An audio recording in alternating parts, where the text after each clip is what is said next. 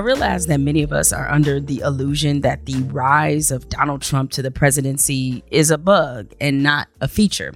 Make no mistake about it, Donald Trump is the feature. He's also the boorish culmination of the Southern strategy that Republicans have been committed to for decades. Trump's flaw, and whether or not it was a flaw, depends on who you talk to, is that he was just a little too uncouth.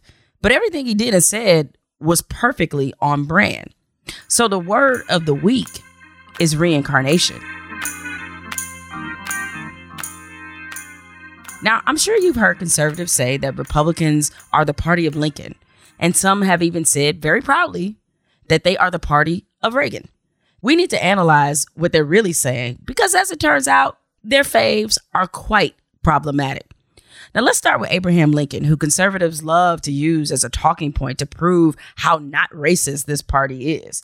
Lincoln, of course, as you know, is credited with freeing the slaves. But here's the part that they conveniently leave out when they discuss Abraham Lincoln's legacy. He was very much a white supremacist. Lincoln was appalled by slavery, sure, but he also thought black people were naturally intellectually inferior, and he did not believe black people deserved to have the same rights as whites. During a debate against Senator Stephen Douglas in 1858, let me read you something that Abraham Lincoln said, and these are his exact words. I will say then that I am not, nor ever have been, in favor of bringing about in any way the social and political equality of the white and black races that I am not nor ever have been in favor of making voters or jurors of Negroes, nor of qualifying them to hold office, nor to intermarry with white people. And I will say, in addition to this, that there is a physical difference between the white and black races, which I believe will forever forbid the two races living together on terms of social and political equality.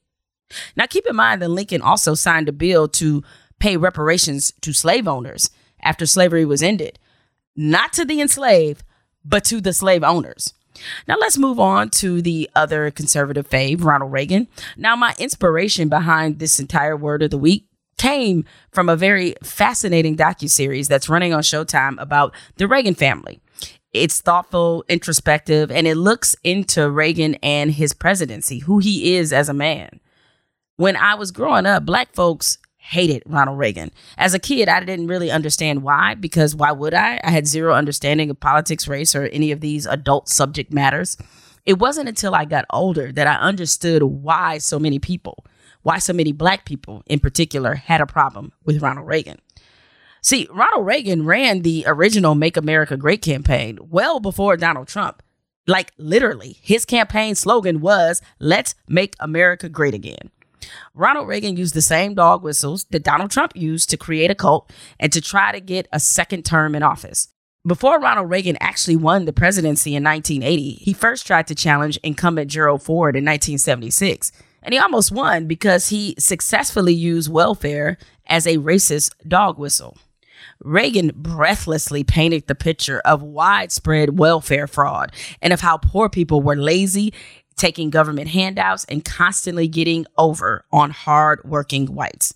He talked about people buying steaks on food stamps in New York. He made up how a New York housing project had cathedral ceilings and swimming pools.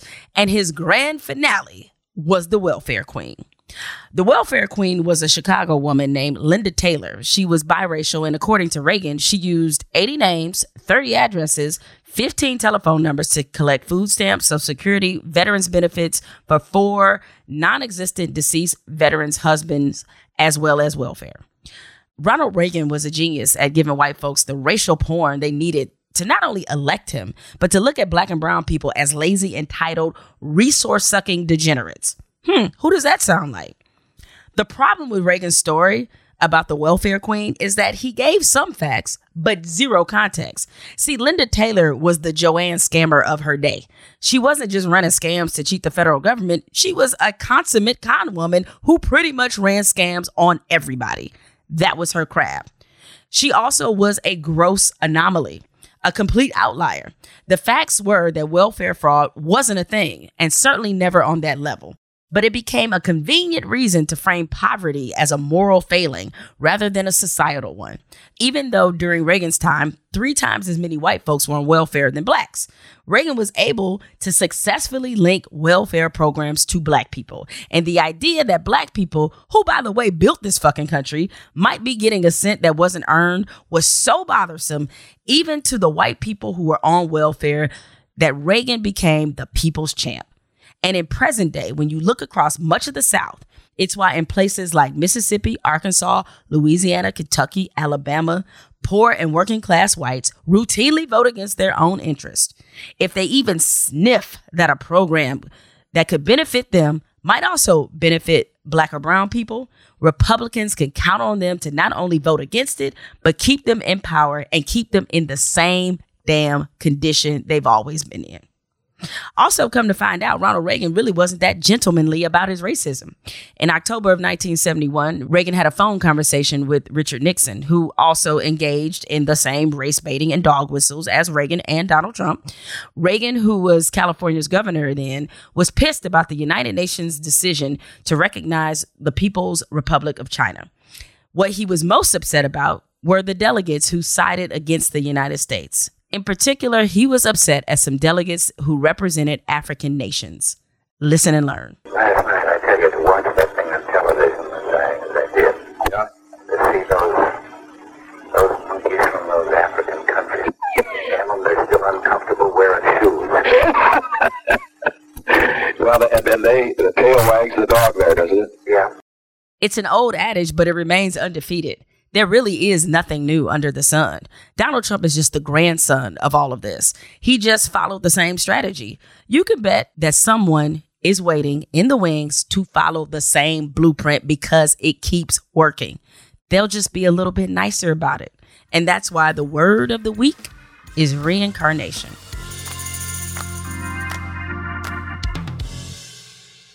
Now that I have successfully depressed you all, uh, let me bring you back to the light with today's guest. She's a politician, but she is definitely not cut from the Southern strategy cloth. She was overwhelmingly elected governor of Michigan in 2018. You know she was doing something right because she pissed off Donald Trump so much that he referred to her as, quote, that woman from Michigan. As you all know, Michigan is my home state, Detroit specifically. And in the D, we've given her a name that's much more loving and more fitting. She's just known to us as Big Gretch. It's because she's shown she will not be intimidated or bullied, definitely not by the clown in the White House for sure. She's been very proactive and stern about stopping the alarming number of COVID cases in the state, and it's unfortunately created a lot of animosity. So much so that law enforcement uncovered a kidnapping plot against her that involved 13 men. Their plan wasn't just to kidnap her, but to possibly execute her before a television audience. Some old crazy true lies shit. Thankfully, those men have been apprehended, but Governor Gretchen Whitmer remains determined to lead on her own terms. So, up next, we'll discuss why she got into politics, how she's dealt with the backlash, and her reaction to how local officials unsuccessfully tried to disenfranchise black voters in Detroit. Big Gretch up next on Jemele Hill is Unbothered.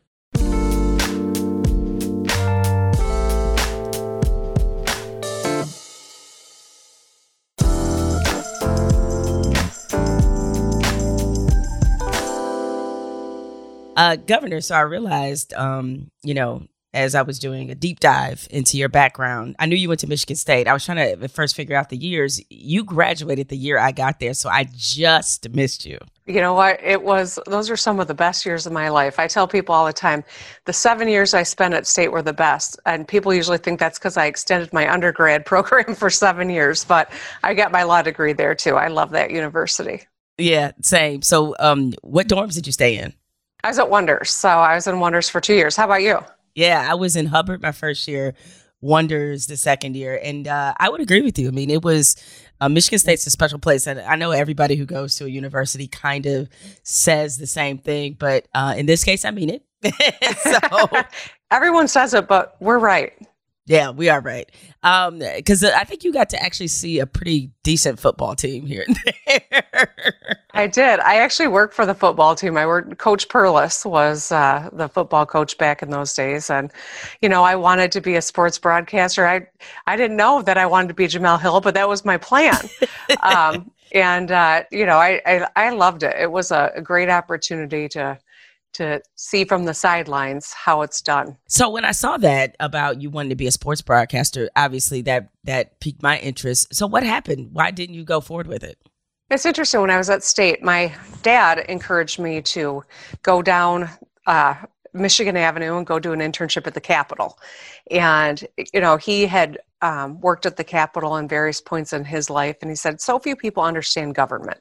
You are going to a university right down the street from a state capitol. Go do an internship and just get a little get a little education down there. And so, I was both working for the football team. I was working at um, in the state capitol for the House Democrats. And when I was at that moment after I graduated from state and I was trying to decide what I wanted to do.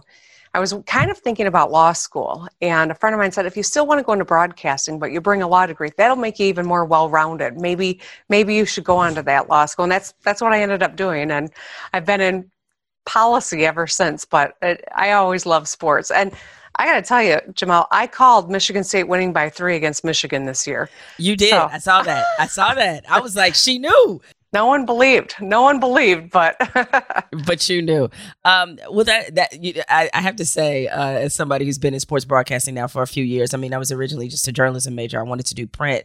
Um the fact that you thought a law degree would make you more well-rounded in sports broadcasting i was like did she not know that you like are you kidding me? You that would have made you immediately overqualified for pretty much every broadcasting job. I don't know. I i just i think it's um you know there's there's so many ways to to make a difference and i think what you do i mean you speak truth to power even from the vantage point of sports broadcasting so i mean there's there's a way for each of us to to make a difference so you get involved in politics um which eh, is an interesting road because I think there maybe it's because as a constituent and as a citizen, I hear people who are so disillusioned by politics. What was it that made you want to get into it? Um, why did you think you could make a difference?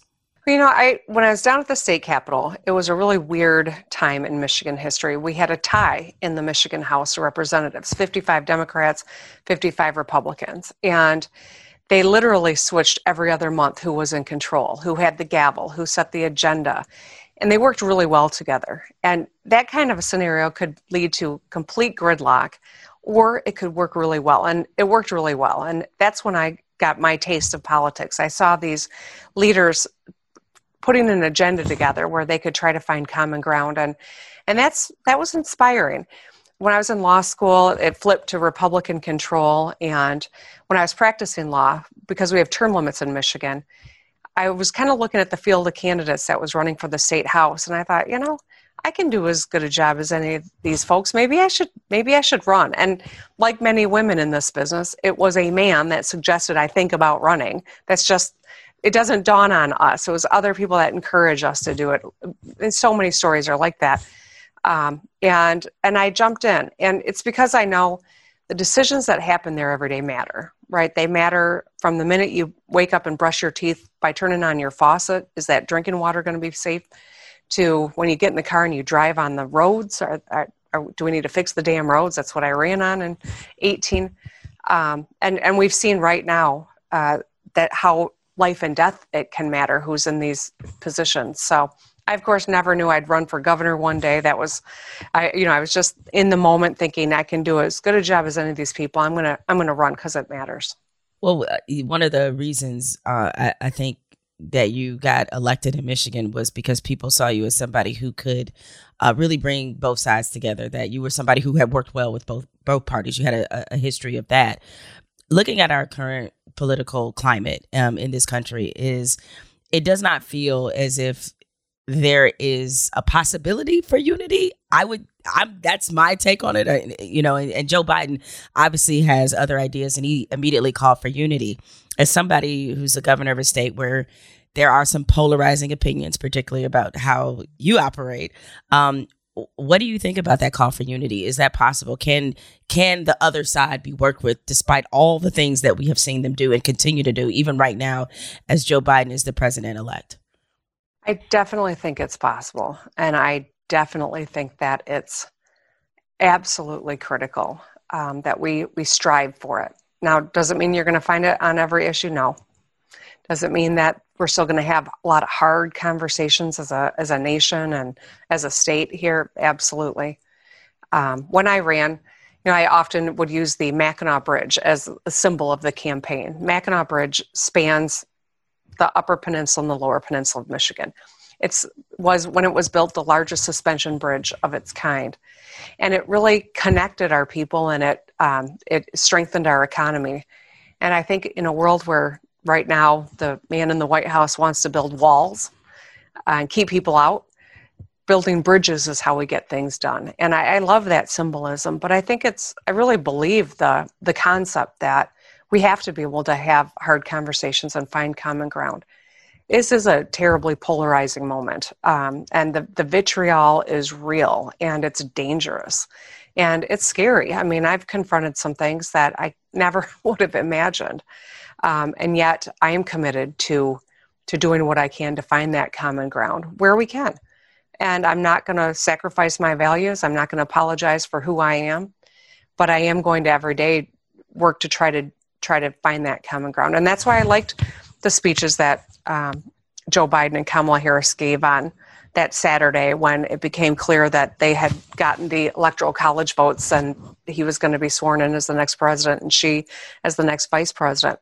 I think that that's the right tone, and I think leaders of goodwill on both sides of the aisle need to do their part to make sure that that we can start to mend some of these some of these wounds in our country.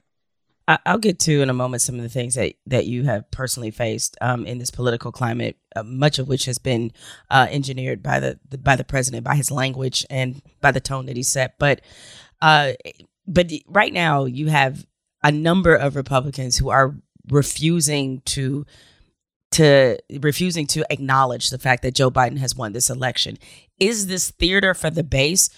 Like, how concerned should we be about this? Because these people of goodwill that you're talking about are participating in nonsense. So is this just political theater or or are you really concerned about this? I think it's both, to be honest. You know, I saw President Obama talk about the biggest disappointment is not in the behavior of the guy in the White House. We know who he is now. But the biggest disappointment is in these leaders who have been in these positions of power, who are toeing a a line to appease one person as opposed to doing what they know is in the best interest of our country. And I think that's the most distressing part of this moment. I do think that it's largely theater in that it's not going to change the outcome of this election. Joe Biden and Kamala Harris are going to be sworn in on January 20th. They overwhelmingly won. They overwhelmingly won Michigan, and yet they're still tinkering around with the State Board of Canvassers here in Michigan. Um, so this is, I, I do think, theater that is designed to perpetuate maybe a brand beyond January 20th. But at the, at the end of the day, um, there's going to be a new president, and Joe Biden and Kamala Harris are going to uh, be setting an agenda. And the saddest part of this moment, I think, is the fact that they haven't started this transition when so many American lives are being lost every single day because of the mishandling of this virus um, these games have a real toll, and, and, that is American lives lost and um, the economy that is is suffering because of their mismanagement as well. Do some politicians not understand that that that the games that they play or the gamesmanship or you know even the theater of it all do they not realize that there's a real world consequence for the rest of us i think there are people who don't appreciate what a transition is and why it's so critical. Um, I think that there are people who don't know the incredible work that has to get done in a very short period of time. When I came in as governor, we had 55 days from the day of the election to when I was sworn in. I was sworn in on the 1st of January. So it was a, sh- even more condensed period of time, but it's a state, it's not a, a, a nation. Um, and I had a, a, outgoing governor who we were very different.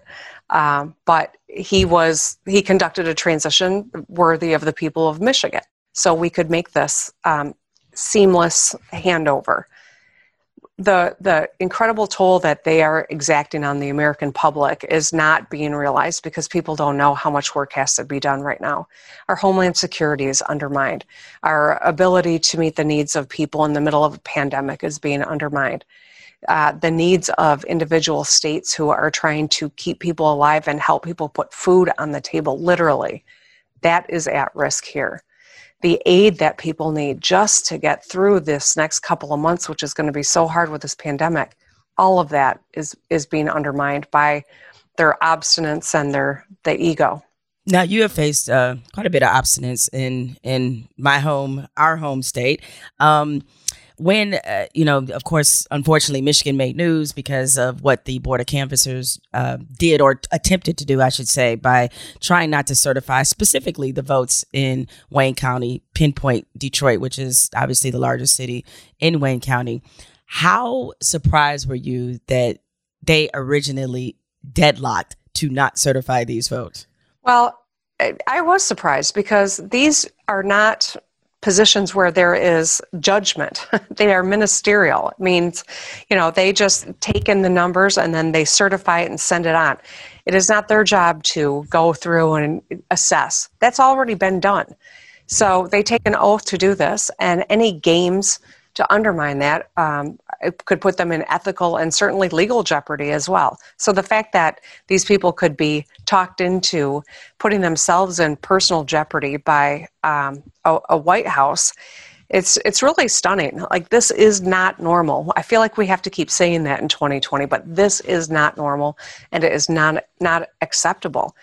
The it was explained i think a couple of legal minds explained it this way these ministerial jobs are simply to do the paperwork. Um, it's like when you go get your driver's license. You know, you have an instructor that decides if you pass or fail. But then you have your certificate that you passed. You go in and hand it to the person at the Secretary of State's office, and they give you your license. They are the ministers of what's already been done. That's what a board of canvassers does. They just sign off and send the paperwork, do the math, send it in. It is not theirs to go back and say, I don't know, did you actually pass this test? No, that's not their job. They need to, you know, do their job, respect the will of the people.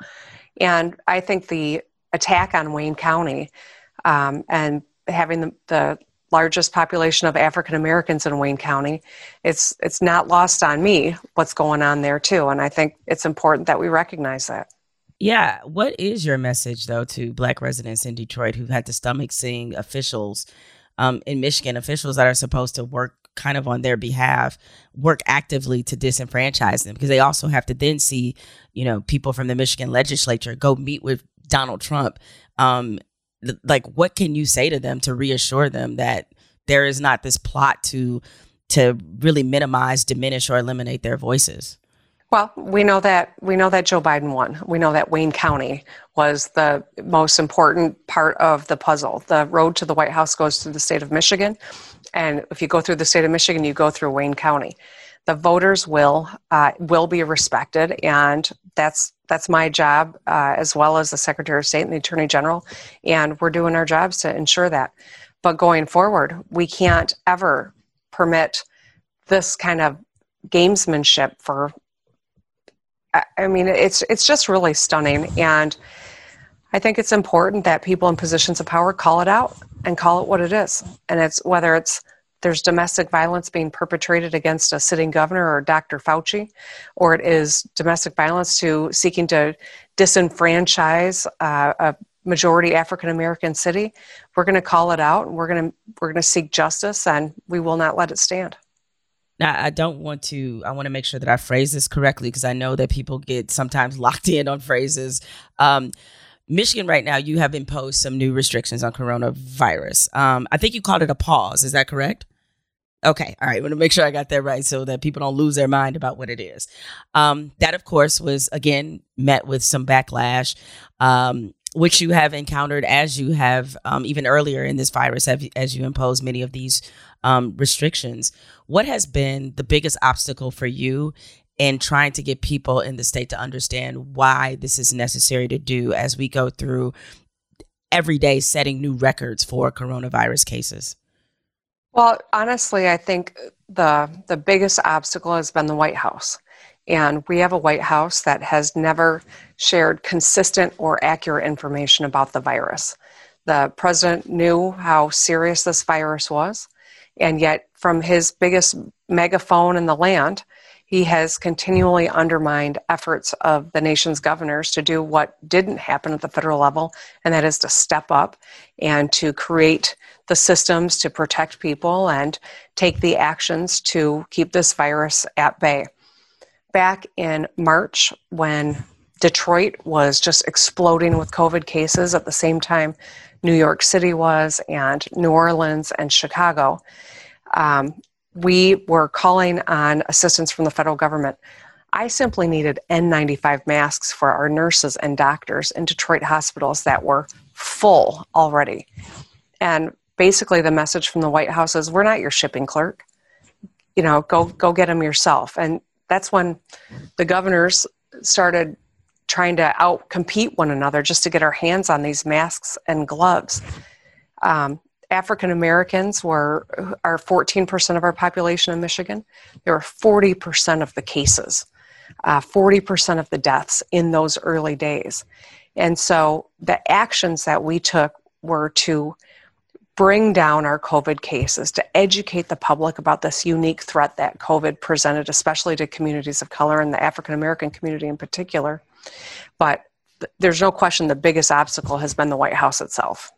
Mm, do you think if you were Ron DeSantis that you would have got that reaction? of course not. Just wondering. I, I, mean, I know he, in particular, the the administration was like, if you're in a Democrat-run city, you just ass out. Like that's just the end of it. I'm like, wow, I, I did not realize this. Okay. yeah. No, uh, uh, of course not. But then again, if I was Ron DeSantis, I I wouldn't have done anything, and we'd have lost thousands of more people in yeah, Michigan. I was going to say um, you also probably wouldn't have asked for the mask either. So there's that part of it. Um, so of course, uh, you know, as there has been um, a lot of misinformation, a lot of back and forth by people about about the the effects of this virus. Then we recently have Matt Stafford's wife uh, going off on social media about how you have put her in a dictatorship. Um, when things like that happen, um, uh, first, what's your response to to what she said, and and how does that sort of um, impact your relationship with the public as somebody who's trying to to govern through a very unique and difficult crisis? Well, I get it. You know, people are frustrated. They're tired of it. They're exhausted. They're stressed. We've lost um, over 8,000 Michiganders to this virus. Uh, there, you know, countless kids who should who would be so much better off if they were in school, but they can't be because of, of the toll that this virus has taken. We've got businesses that have been closed or are closing again right now. Um, it's a hard time. It, it's hard, and people are frustrated, and I, I get that. However, we are not out of the woods yet. This virus is raging across our country. The numbers that are happening right now in America are worse than anything we saw in the spring. And so it's really important that we stay tethered to the epidemiology, listen to the public health experts, and try to get our federal government to give support for these businesses that are struggling. I don't want restaurants to, to go under, I don't want people to be out of work, but I know that the nature of this virus is the more people inside from different households in places where they're not wearing masks are it's inherently dangerous and it's contributing to community spread and more loss of life. And so we've got to get our arms around the crisis in order to get our arms around the economic toll that it's taking. So I can't be bullied. I can't listen to every post and, and question the decisions we're making. We've got to follow the epidemiology. I spent yesterday, um, so we're, we're talking on a Monday, I spent uh, Sunday talking with national experts on COVID. Uh, Ashish Jha, Scott Gottlieb, the people that you see on the national news all the time. So we could ask questions. And we're in for a couple of hard months. There's no question in the Midwest, especially when the temperatures go down, we go inside. We are in the holidays, which is inherently more dangerous because people are unfortunately traveling and gathering, which we've asked them not to, but they're still going to do some of that.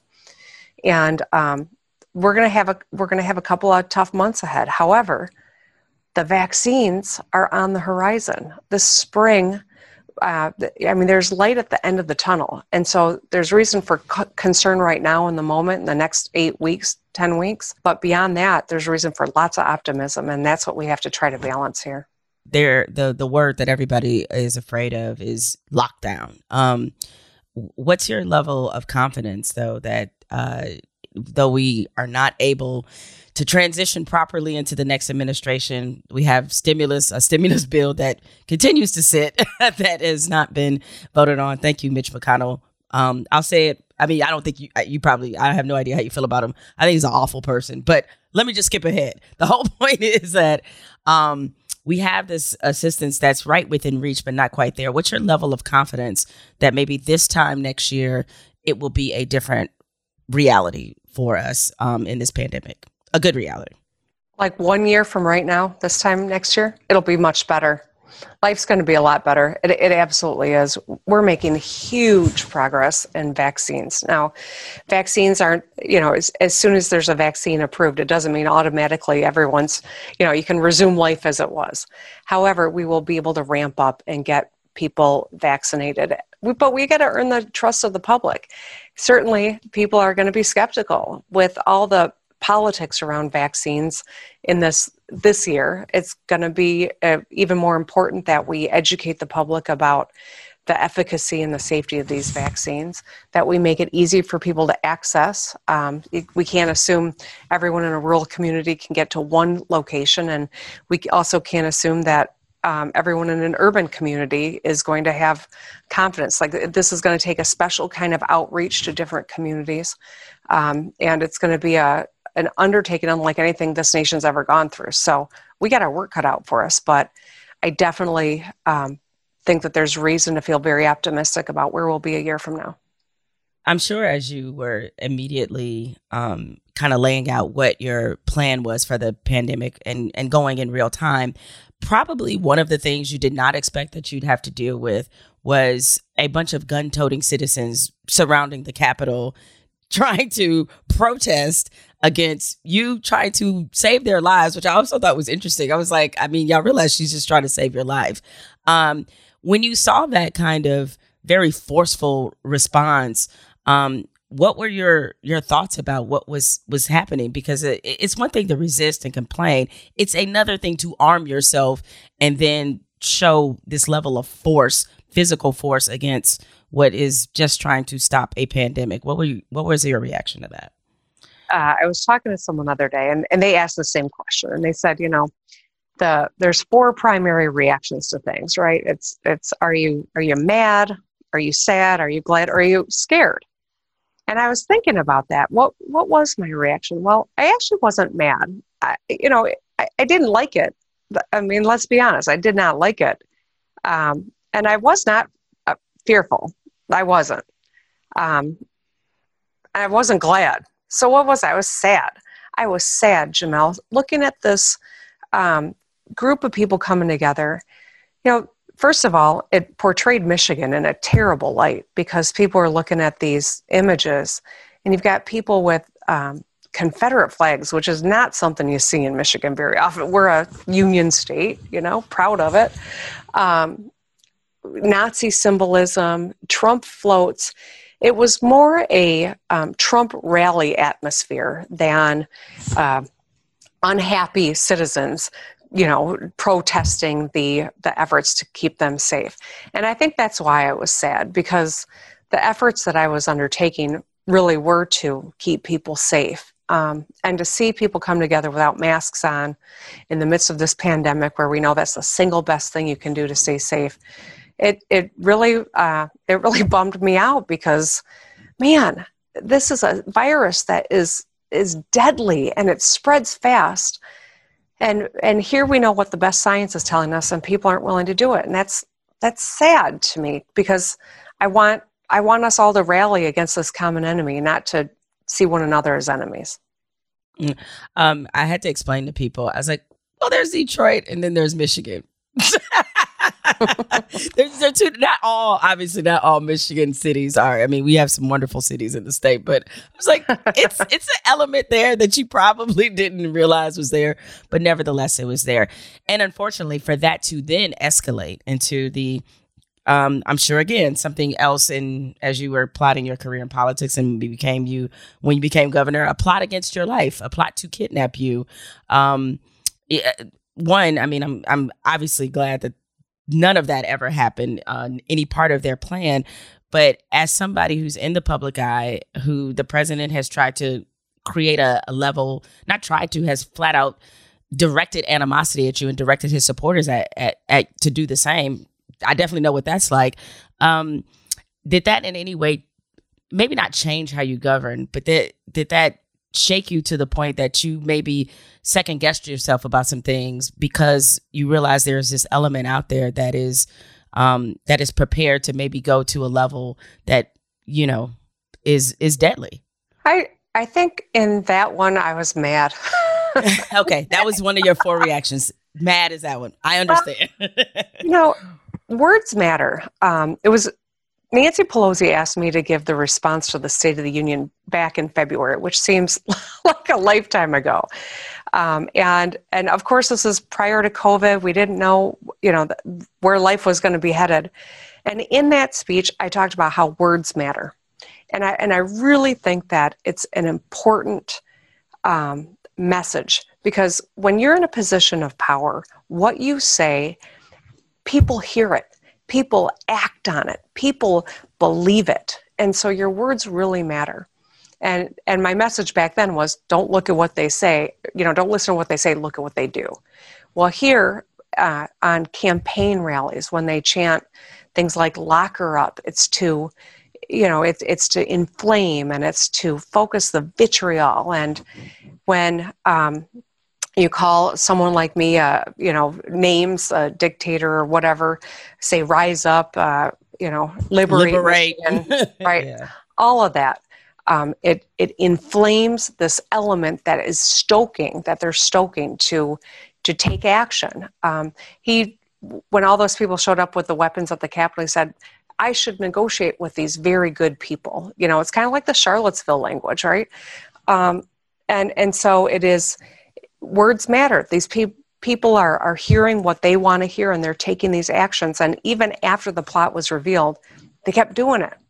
And that's when I got angry because it's one thing to, to you know, be inciting something and pretend not to know it. But when you've, when you've seen what's happened and you keep doing it, it's really dangerous. And as a governor, that's one aspect of who I am, but I'm a mom too. I got two daughters who are teenagers who I've had to have horrifying conversations with that I never imagined I'd have to. That's the aspect of the job I never ever could have conceived of. And yet here we are. And that's sadly becoming normal in 2020. We can't let it become normal beyond this moment. Yeah. Um, it, it, uh, the hope is that some of that will die down, but um, with the way the rest of the party, they seem they like they want to hold on to that element and use it for their own advantage. They feel like they can control it. I'm like, y'all don't even know what y'all doing right now, but uh, that's neither here nor there. Uh, we're gonna take a, a quick break, uh, Governor, um, and when we come back, um, I have some very pointed questions to ask you about Michigan State football. Okay.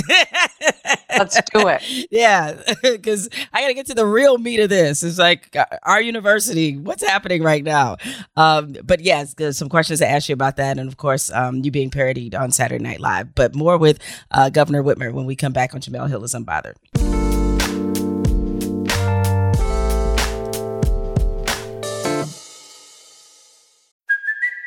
It's Kaley Cuoco for Priceline. Ready to go to your happy place for a happy price? Well, why didn't you say so? Just download the Priceline app right now and save up to 60% on hotels. So, whether it's Cousin Kevin's Kazoo concert in Kansas City, go Kevin, or Becky's Bachelorette Bash in Bermuda, you never have to miss a trip ever again. So, download the Priceline app today. Your savings are waiting.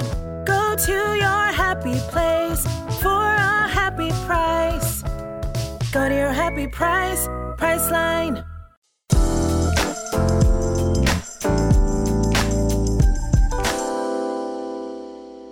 Governor, also uh, one of the interesting things that have come out of this is as soon as Joe Biden was elected, there was a lot of conversation in the Democratic Party about the right way to go in terms of appealing to moderates. You, I'm sure you may have seen some of the comments that Alexandria Ocasio Cortez made about the party. Um, feeling as if progressive voices like her and Rashida Tlaib, who's a, a representative from Detroit, that those progressive voices have been um, kind of not necessarily muffled, but people are blaming them for why the Democrats didn't do better at the House level because they lost some seats there, even though they they maintain control. Um, I, I just would love to get your take on on the party. There's this idea that appealing to moderates um, still should be a top priority. And when they hear things like defund the police and other things, that it scares people away from Democrats. What's your take on this kind of I guess, infighting on philosophy that's happening right now within the party? I think one of the reasons I, am a Democrat is because I love the fact that we really are have a big umbrella, and there are a lot of different people with a lot of different views that can find their core values at the center of the Democratic Party, but can have very different um, takes and and thoughts about where we should be headed. And I think that's important, and I think it's a it's a real strength you know, as you look around the country, what happens in one area would or would not be acceptable in another in terms of, you know, electable. And I think that's important, and we have to give one another a little bit of grace on that front. But I think Joe Biden, um, his selection of Kamala Harris as his running mate, to the various appointments that he's going to be announcing in the coming days for a cabinet and for positions. I, I really believe that he is a man of his word, that he is genuinely interested in ensuring there's a seat at the table, an empowered seat at the table for people of all walks in terms of, of their demographics, but also in terms of their philosophies and their ideas. And I think it's going to make his administration a lot stronger because of it. Um, we're always going to have these debates. I think what you see happening in the Republican Party is is a lot more interesting in terms of kind of the the the war that is happening, the push and pull between you know the Republicans that um, like Mitt Romney and the Ted Cruzes of of the world, and and many many beyond. But um, I'd like you know I, I have a great deal of respect for everyone that you've named on the Democratic side. And I don't see eye to eye with every single one of them, but I do think that there's a lot of reasons to feel very proud and optimistic about where the Biden Harris administration is going to be headed. Um, you know that I, I, know that everybody, as you said, like there's a, a, bunch of ideas, and everybody's not going to, you know, agree on every everything. But there seems to be this narrative that the Democrats have somehow they're out of touch with the working class. Sometimes the way people use working class, I'll be honest, I hear them say white. And I'm like, you realize there's a lot of people in the working class. You know, Michigan's a working class, blue collar kind of place. There's a lot of black people in Michigan, just like when they say Midwest. I'm like, you do realize black people live in the Midwest too. So anyway, um, but there seems to be this narrative that the Democrats have lost this particular um, sect of people. One, do you uh, agree with that? And and where or why does that narrative you think exist? I, I don't agree with it. Um, you know, I I got elected in Michigan in 2018. Trump won Michigan by less than 11,000 votes two years before. I won by over 400,000 votes. I flipped a lot of areas that that he had won, um, and it was really focused on kind of that those dinner table issues. You know, I I got around Michigan. Michigan's a big state. When you're in Lansing, Michigan, which is the capital, you're as close to Washington, D.C. as you are to the western end of the Upper Peninsula. I mean, it's a huge state. And by getting around and actually talking to people, whether I was in, you know, downtown Saginaw or in Gogebic County in, you know, rural Upper Peninsula, people would say to me, I just want you to fix the damn roads. All right. And that's such a Michigan thing. I know. And, and, and, like that turned into our campaign mantra fix the damn roads. It was on the side of the bus that I was touring the state in. Um, and people were like, oh, that's, that's so like spicy. You can't use language like that. You know, give, stop clutching your pearls. That's how we're all talking about the roads. I didn't focus group but It just, it became our thing because that's how everyone is talking about it. When you show up and you talk to people, that's what focuses you on the things that people are worried about at home. Because if you got to fix the rims on your on your wheels, or you got to replace your windshield because the damn roads are so torn up, that's money that's coming out of your child care or out of your rent. It's money that's not going toward maybe a, a, a little break with your family for a weekend to you know get out of town. I mean, that's the real thing. That's the real deal. And so the working class. I mean, I I I, I know people use that phrase to refer to different sectors of of society, but the average person in this country is is is good and they work hard and they expect their government to work as hard and to be as good as they are. And I, I think you you know that by showing up. When you talk to, you know, people, when you talk to your constituents, um, you know, what are the the issues that are on their mind? Because I think we get a picture from social media that's not exactly accurate. As somebody who's on the ground talking to, to voters all the time and constituents, you know, what are we what are we missing about what people's real concerns in this country are? Well, right now, I mean, the dinner table issue of 2020 is COVID. Um, whether it is because it's someone who's worried about losing their health care, someone who's lost a loved one, um, someone who is out of work because their employer had to shut down for a prolonged period of time. Um, this is the dinner table issue of 2020 but it's about those fundamentals right? How are you going to put food on the table? You get, you, are you getting a paycheck? If you are getting a paycheck how much of it is going toward health care that you can't afford? This is always the centerpiece of, of what we're talking about as a country. If you're an employer uh, you're worried about getting employees right and keeping them healthy and um, having so it's a, it's a lot of those same issues. And and that's why you know as um, campaigns often come to a close and there's some weird, weird issue that all of a sudden pops up that everyone gets incensed over whether it's you know the, the phrase defund the police or it is about transgender people in bathrooms you know of 2016 closing days. Um, those dinner table issues at the end of the day are true for every single person in this country. And i think that's where we really have to focus our our time and our energy. Mm. Is it um is it easier to get people to understand the commonality we have when you're in person versus when they're getting this information silos from from different places? Because I, have often contended that we have way more in common than we do that's different. But something gets lost in translation where we we're not really on the same page as a as a politician is it you know how difficult is it to for to get people to see what the common ground actually is I, I think you're you're very astute, Jemele. I mean, I, I really agree with what you just said. You know, and I think this moment has made it even harder to find common ground because we're not together. You know, we're all on social media. We've got our TVs on 24 7. We're um, not connecting in a way that we can look one another in the eye and, and really understand what's going on. Um, you know, the the conversation around uh, policing and race in our country, it's really important. And frankly, there's a lot of people who can't, who haven't even been able to ask the questions to try to understand how it feels to be an African American person in, in the United States today, especially in a city where there is, um, you know, a real issue around policing. How do we have those conversations from a distance through social media where so much is magnified? I mean i, I just I, it is very difficult and yet it's it's more important than ever that we that we we try to do that. Um, so I, it's it's a challenge there's no question. But we can we can get through it. You um uh, along those same lines you declared racism a public health issue. Uh, why did you decide to sort of boldly state that and, and, and what was the response to you saying that? Well, eh, the response was different depending on the group. right. Okay. Um, well, you know, one of the things that that we were very intentional about doing when putting um, together our cabinet as well as the leaders in my executive office is making sure that there is real representation and not tokenism, but empowered representation. And because of that, we're smarter and we're stronger and, and we're, we're better educated. The, um, the COVID crisis, you know, Dr. Joneigh Khaldun is my chief medical executive. She's an African American woman who is a ER doc. She was one of the first people in the country to look at the data and say there is a disparity for communities of color.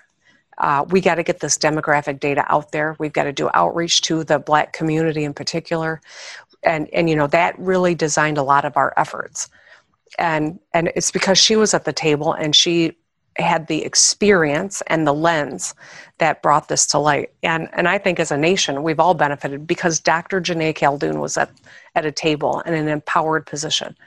Garlin Gilchrist, our, our uh, lieutenant governor, first African American lieutenant governor in Michigan history, is the chair of our COVID uh, Disparities Task Force.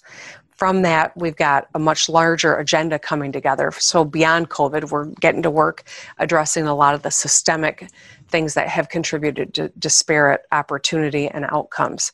So, there's a lot of different um, pieces to this, but it was that conversation that you know it was very clear we have to declare that this is a, a public health crisis um, racism is and it, it, it is it's woven into so many parts of our society that we have to recognize it so that we can fix it. What would you say has been key in helping you um, understand things from a racial and you've, you've mentioned systemic racism a few times. What has been key in helping you understand those issues? Um, I, I, think uh, the the desire to learn and understand um, the background that I have, you know, growing up in Lansing, Michigan, um, that you know it's a i think th- those are pieces that have helped me understand where my experience stops and where i need to seek uh, to understand and, and ask questions and you know um, i come to it i think with a, a, a background that helps me but i also recognize I'm, I'm humble enough to know I don't have all the answers. I got to surround myself by people who are going to straight talk and, and who, are, who are going to um, make our administration better and more representative and more thoughtful and more sensitive and, and more strategic on all of these fronts. As we uh you know th- this year has felt like 20 years smashed into one because on top of dealing with the pandemic we were also dealing with you know, a racial reckoning um, in this country where we're having conversations that I don't ever recall us having as a nation in my life. Um, what were those conversations like in, in Michigan? I could see some of it from afar. There were obviously some protesting that was happening there. But as your governor and watching this unfold in your own state, what, what's your perspective about what you saw happening in Michigan? I think that it's a long overdue moment. And there are a lot of horrible um, things that have contributed to this national conversation happening right now. Um, obviously, the death of George Floyd, but there's certainly so many others. And um, in Michigan, I think that we've taken this seriously, that we've worked with community leaders, that we have moved forward in terms of our outreach and work around uh, COVID has put us in a, maybe a a better informed place so that our residents know that where our priorities are, where our values are, and uh, know that we are going to continue to press forward in a in a thoughtful, inclusive way, so that we actually address the contributing factors to what's going on in this country. Um, so I, I'm proud of of all of that. I recognize we we all got a lot of work to do in this country. Michigan's no different in that regard. We maybe are in a stronger place because we are are mindful and intentional about taking it on. I guess uh, someone in your position, I mean, to some degree, you're always sort of campaigning um, and um, you know mindful of the fact that you know if whatever office you seek you know after that or as you rise that you know you're kind of always in campaign mode to some degree. Um, disinformation and propaganda is a real problem in this country.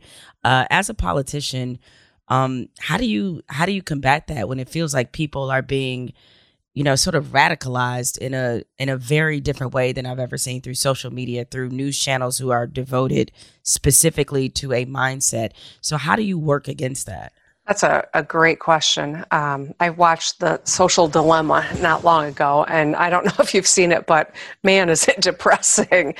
Uh, you know the the algorithms, the the information, how it is um, curated to each of us to exploit our online presence, and it's just really d- disturbing. And um, I am hopeful that at the national level we will see some action in a Biden Harris administration that really um, takes on kind of social media and educates the public.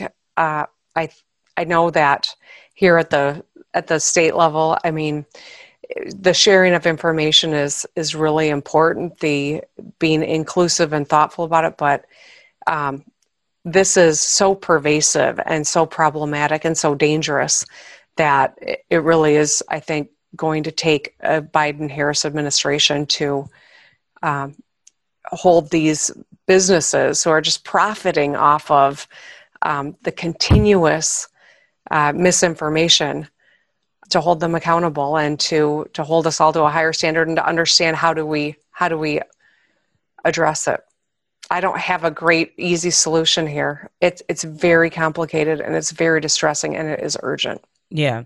Um and it doesn't help that because we we're you know we're all in some various form of of of lockdown that people is giving people more time to absorb some of these things.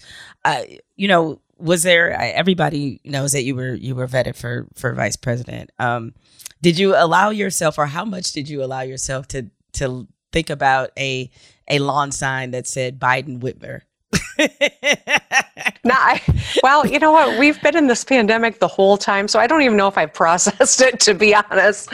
Um, it was an honor, to be sure. And when um, the announcement was Kamala Harris, everyone in my household was thrilled. I can tell you that. Um, she's phenomenal. And, you know, I've told Joe Biden he needed to win this election, and I'm happy to do anything I can to help him do that. I'm thrilled he got a found a great running mate in Kamala Harris and that I get to keep my job that I've always wanted, which is governor of Michigan and have a new best friend in the White House. So it's all good. yeah, it, it, it did work out. However, it also gives you an idea of what's possible, right? And so, um, has being vetted and, and going through that process, has it changed some of your political goals? No. mm. No. Okay. no. No. You know what? I um. I, I love I love Michigan. I got three generations of my family here. Uh, the thing I've always liked about state government is you're close enough to the people that you can see the benefit of your work, and that's something I, I really I really like. And um, I've never been really interested in going to Washington D.C. Uh, I know never say never, but I'm really happy here. All right, because I'm gonna play this conversation back when I see she announces running for president, Gretchen Whitmer. I'll be like, "Now, did she say?" well, no, I, I, you said that you know you you hadn't originally thought about being governor, but as you go and you see what's possible, maybe there is you know something else. I know the the people in Michigan don't want to lose you necessarily, but nobody would blame you if you had some ambitions that were perhaps behind beyond Michigan you know. Well, they they say never say never, Jemele, but I can't imagine. I you know, I really do. I love it here in Michigan. To that end, there was a, a I thought a, a curious story that came out about the people bringing articles of impeachment against you for so which one of the four reactions did that get the articles of impeachment i was not glad okay you know it, it's just it's just silly uh, you know it, there's I know that people are they don't agree with every action that I've had to take, and certainly the Republicans in the legislature have their their own political calculus that they're making. But you know what? I'm not doing anything that many other governors aren't doing to try to save lives, and I'm not going to be bullied by the White House. I sure as heck am not going to be bullied by the State House. Yeah, and I should also say the House Speaker was like, "Nah, this is not happening." Um, uh, who is a you know Republican, so I should I should put that in there.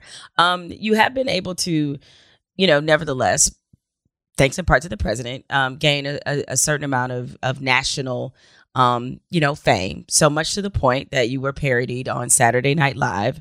I heard what you said about you know, the Labatt's comment because it was funny because that was uh I don't remember the actor's name who played you, but that was the first thing I noticed. I was like, I don't think a Michigan governor would drink Labatt's. Like that would be she would definitely drink a Michigan beer.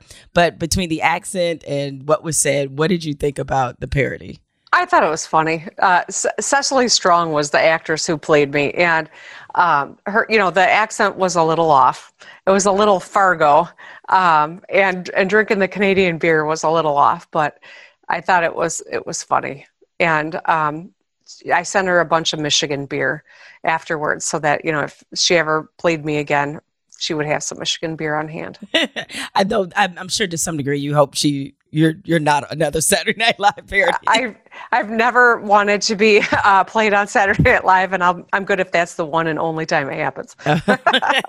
The choice is yours. You can get with this, or you can get with that. You can get with this, or you can get with that. You can get with this, or you can get with that. All right. Well, look, uh, Governor uh, Whitmer, before I get you out of here, um, it's a game I like to play with my guests. It's called This or That. I give you two choices. You pick one. You're a politician. I know how y'all like to skirt the line. This will not be. This will not be possible in this game. I'm just telling you. All right. So prepare to make headlines. Right, let's do it, okay.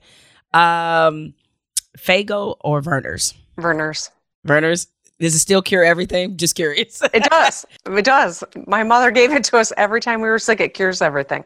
in addition to making the dopest ice cream floats of all time. Absolutely. Uh, Coney Island or Buddy's Pizza? Oh, I, oh, I I don't know. That's hard. Coney Island, I guess. Okay. I was like, I'm not letting you wiggle out of this. All right. Just so you know. Um, Better Made, and for those who are listening, these are all Michigan things. Like Buddy's Pizza is, is phenomenal. I have to get it every time that I go back. It is phenomenal. Yeah. Um, Better Made plain chips or Better Made barbecue chips? Oh, barbecue. Okay. Now, um, you have two nicknames, one of which is Big Gretch, which is uh, I think is amazing. A whole song that was named that was made in your honor, and of course that woman from Michigan. Um, which one of those do you prefer? Well, Big Gretch, because it was bestowed on me with love. That woman from Michigan was used to insult me by the White House. So I'm good with Big Gretch. and do you actually own a pair of Cartiers, a, a pair of buffs? I do not, Jemele, because they are um, more expensive than my uh, than I'm than I'm used to, and I'm hard on sunglasses, so I can't make that kind of investment. Okay. I mean, I know that I'm sure that they have tried to give you a pair, but I don't think you're allowed to accept them. Is that the way it goes? Okay. They they, they did a GoFundMe for some buffs, but then then, then we donated. They donated the money to um, a good cause in Detroit, so it was all good. Okay, because that is a Detroit staple. I immediately know when somebody is from Detroit if I see him wearing some buffs. I'm like, okay. And my husband has a few pair because he's from Detroit, and that's just how it is. All right, and finally, and I I purposely made this the toughest one, as you as you talked about. You ran your campaign on fix the damn roads. So, which one uh, would you rather have? New roads in Michigan, your campaign promise, or a Lions Super Bowl win? Roads. what? That wasn't even hard. Do you know how long people in Detroit have been suffering? Like they could take a few more potholes. Are you kidding? Roads. You're like roads. Like nah. I'm like oh, okay. Well, well, fine. Um, sorry, Lions fans. You're just gonna have to continue to be terrible. Um, well, look, uh, Governor. I know you have a lot of important things to do, but I really appreciate you taking this time out and sitting with me. Um, just on a personal level, as a Michigan State grad, it just uh, really does my heart proud to see all the things you're doing in the state. Uh, I love it when you stick it to the president or you just irritated him. Um, I'm I'm not gonna miss that part of it, but I certainly loved your response and uh, just thank you for just all you've done. I know it's a bit of a thankless position, but there are a lot of people whose lives that you have saved, and so um, I appreciate you for that and for taking care of the the city and the the state that I will always love. Thank you, Jemele. I'm so glad to have spent some time with you. I think the world of of you, and uh, this was a lot of fun. Yeah, definitely. Keep giving them hell, Governor. Governor Whitmer is getting out of here. Um, y'all know what's coming up next. Final segment. Fuck it, I'm bothered.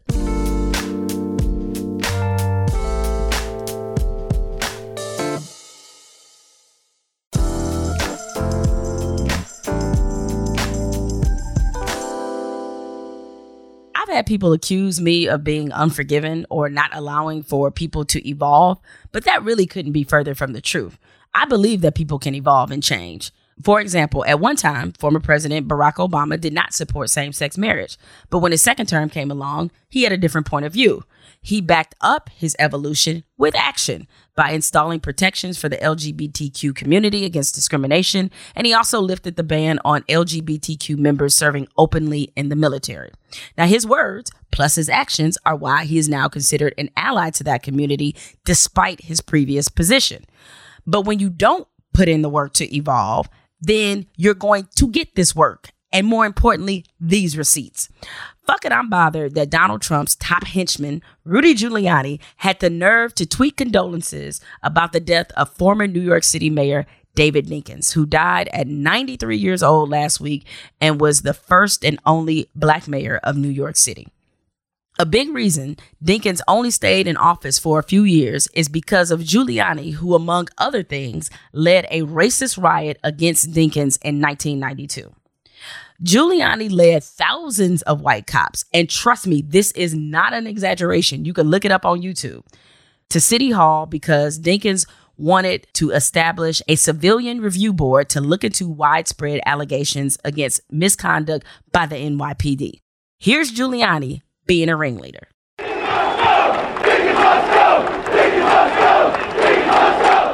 These cops were here to put pressure on Mayor David Dinkins, hoping he would reconsider his request for an all-civilian complaint review board. The board hears complaints about city police officers. Right now, it consists of 12 people, equally represented by civilian and police members. These cops don't want it to change, and they had support from the mayor's arch-rival, Rudy Giuliani. The reason the morale of the police department of the city of New York is so low is one reason and one reason alone. David Dinkins! Let's assume this is the worst legislation known to man. It is still no excuse for the behavior that, that at least the reports I've gotten of how they behaved out there today. And I say that Phil Caruso and the leadership of the PBA is responsible, and for Rudy Giuliani to, to, to, to urge them on, as it were, it demonstrates an irresponsibility on his behalf.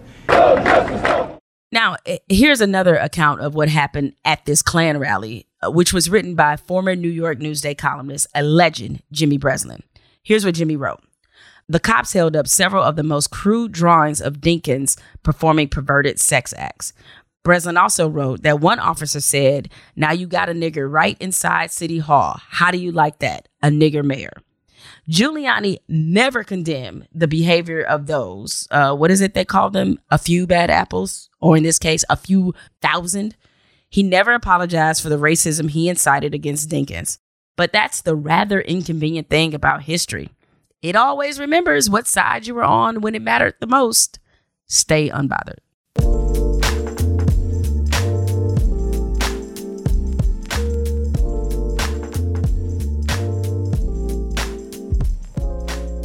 Jemele Hill is Unbothered is produced by Spotify and Unbothered Inc. From Unbothered Inc., Ashley Van Horn is our head of talent, Rich Berner is our technical director, and Evan Dick is our executive producer. From Spotify, supervising producer is Jifa Yador, and project manager is Jessica Dow. Our theme music is provided by Corey Greenleaf and Ben Darwish. This or That Music, The Choice is Yours, Revisited by Black Sheep, written by Andres Titus, William K. McLean, and Johnny Hammond from Universal Polygram International Publishing Inc. on behalf of itself and Peep Bowl Music. You can find more from me on Twitter and Instagram at Jemele Hill. Please remember to subscribe and share with your friends.